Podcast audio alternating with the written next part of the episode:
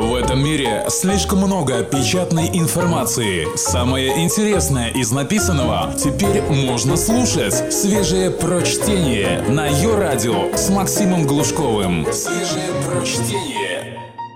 Всем привет! Сегодня я подготовил статью «Не знаю, как для вас, вы же не оставляете комментариев везде, где можно». А вот для меня, любимого колумниста журнала «Метрополь», пишущего из солнечной Калифорнии, Коли Сулима. Как нужно справляться со своими проблемами? Долгое время я считал, что со мной происходит что-то такое, чего никому другому пережить не доводилось. И не доведется. День, когда я выяснил, что это неправда, стал одним из самых главных в моей жизни. Возможно, человек вообще не должен или не способен учиться на чужих ошибках. Наверное, с этой функцией в настройках нашей операционной системы намеренно снята галочка – Пусть психологи меня поправят, если что. Этому должно быть какое-то научное объяснение. Если бы я его встретил, то мог бы не тратить времени, а просто дать термин и ссылку на Википедию. Увы. Поэтому меня действительно интересуют ответы на эти вопросы. Почему мы упорно считаем свои проблемы исключительными и уникальными? Должны ли мы жить, полагаясь только на себя? До начала пубертатного периода я развивался как дерево. Рос во все стороны, и все, что требовалось для этого – солнечный свет и питание. Но гормональная революция перекроила меня. И порой мне кажется, что я так и не очухался. Начиная с этого периода, жизнь человека перестает быть прежней. Более того, лет до 25 она обогащается таким количеством входящих сигналов, что человек просто вздыхается под этим шквалом – пока не научится его как-то фильтровать. Не построят дамбы и волноломы. Счастливы те подростки, чьи родители обладают достаточным терпением и тактом, чтобы не лезть с топором в джунгли в тщетных поисках что-то там проредить и пробить дорогу. Этот лес должен высохнуть сам. И чем больше в него лезут с пилами посторонние люди, тем гуще он растет. Не стоит обижаться на посторонних людей – Человеку в пубертате окружающие периодически кажутся инопланетянами. А если действуют грубо, то могут учтиться в категории злых пришельцев. Такого чудовищного чувства одиночества, как в 14, я не испытывал никогда.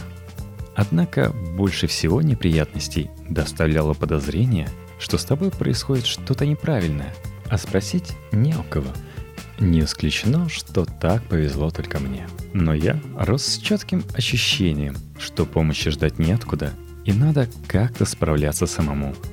Однажды я нашел у Варлама Шаламова такие слова, сказанные в совершенно ином контексте, но удивительно точно описывающие мои тогдашние ощущения.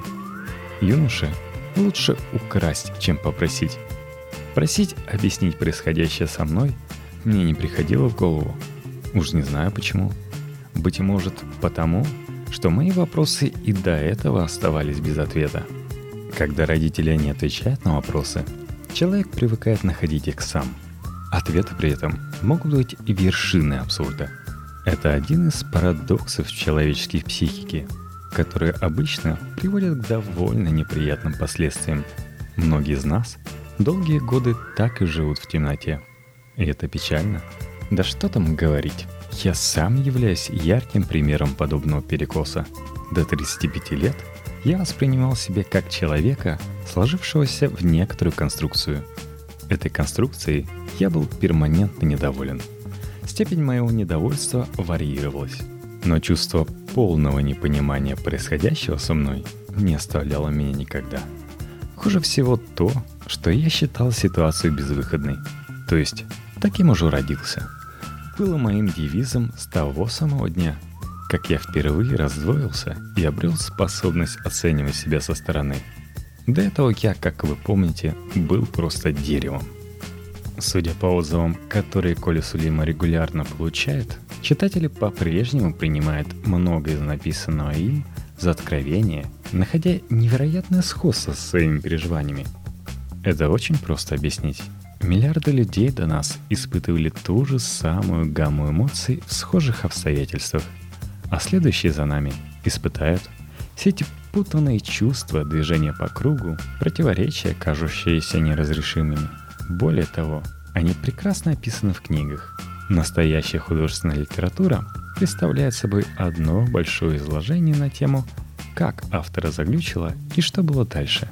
Недостаток литературы в том, что она не дает, да и не обязана давать, ответов на вопросы.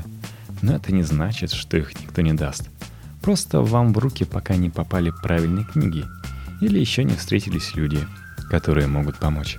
Свою задачу я вижу следующим – дать понять как можно большему количеству читателей, что можно, если не решить окончательно проблемы, с которыми они сталкиваются в жизни, то, по крайней мере, сделать так, чтобы жить с ними стало легче. Уберечь кого-то от повторения ошибок трудно, а может и бессмысленно этим заниматься, но объяснить, что он вовсе не первый, кому трудно живется, и что выход есть, необходимо. Тревожные состояния, социальные фобии – неверные подсознательные установки, то, что в обиходе принято списывать на нервы, сексуальную неудовлетворенность, переутомление и мандраж, давным-давно имеет научное название. И для всего этого придумана методика борьбы. Все корректируется и исправляется. Мы вовсе не являемся окончательно сложившимися существами, которые до самой могилы, как ломовые лошади, обязаны влачить на себе груз проблем, возложенный на нас семьей и школой – только свежее прочтение на Йо-Радио. Не знаю, как для вас, а для меня это открытие было одним из самых значительных за всю жизнь. Насколько мои невзгоды не оригинальны, я узнал лишь прочитав книгу Карен Хорни «Невротическая личность нашего времени». Она была издана в 1937 году. Я читал ее как собственную биографию, думая, почему она не попала мне в руки раньше – Отношение постсоветского общества к психологической помощи уже стало традиционным. Человек, обращающийся к специалисту, скорее всего, опасный сумасшедший. От него можно ждать чего угодно. Пройдет полгода, и он будет в трудоме, а нас подумают, что мы вводились с психом. Общество, подавляющая его часть, уверенно назовет несколько распространенных методов исцеления психики. Во-первых, алкоголь – безотказный решатель вопросов. Вторым идет знаменитый метод «соберись, тряпка». Окружающие доступно объясняют человеку, что его трудности – ерунда по сравнению с проблемами других. Ноги есть, руки есть, так чего тебе еще? Видно, страдальцу не хватает именно трезвого чужого голоса, чтобы понять ничтожность своих бед и мгновенно выздороветь. Наконец, когда первые два способа не помогают, близкие соглашаются отдать человека доктору мозгов, чтобы тот выписал таблетки или отрезал в голове какой-нибудь аппендицит. И поскорее бы. Если кто не в курсе, человек с психическими проблемами – это позор семьи. Даже алкоголиков не так стыдятся. Алкоголики всем понятны. Вот они. Невротики непонятны никому. К тому же эти обскуранты подсознательно считают психологию чем-то сродни опасной алхимии, от которой нормальные вроде мужики и бабы становятся существами непонятными, начинают задумываться о какой-то душе, меняют профессии, разводятся с партнерами и совершают дикие поступки.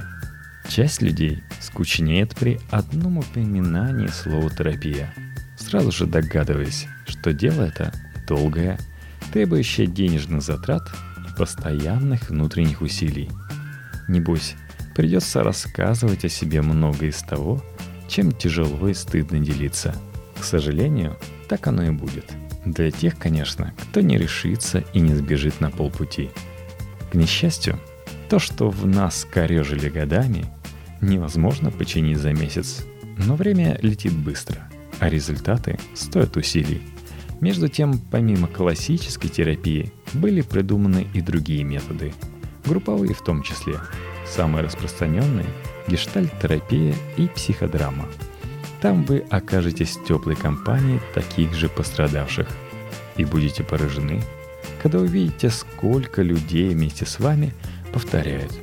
Почему мне не сказали раньше, что так можно? Что ж, теперь вы об этом знаете – Само ощущение того, что ты не один вечный на планете, меняет столько, что дух захватывает. В любом случае, какое бы решение вы ни приняли, просто помните, то, что мы привыкли называть характером и воспринимать со вздохом сожаления, как врожденную вечье, поддается изменению и улучшению. Как прикус, например. Кто сегодня всерьез до обморока боится зубного врача? Только тот, кто по привычке вспоминает старые бормашины на ременном приводе и мантру «Обезболивать нечем, хотите спою?» –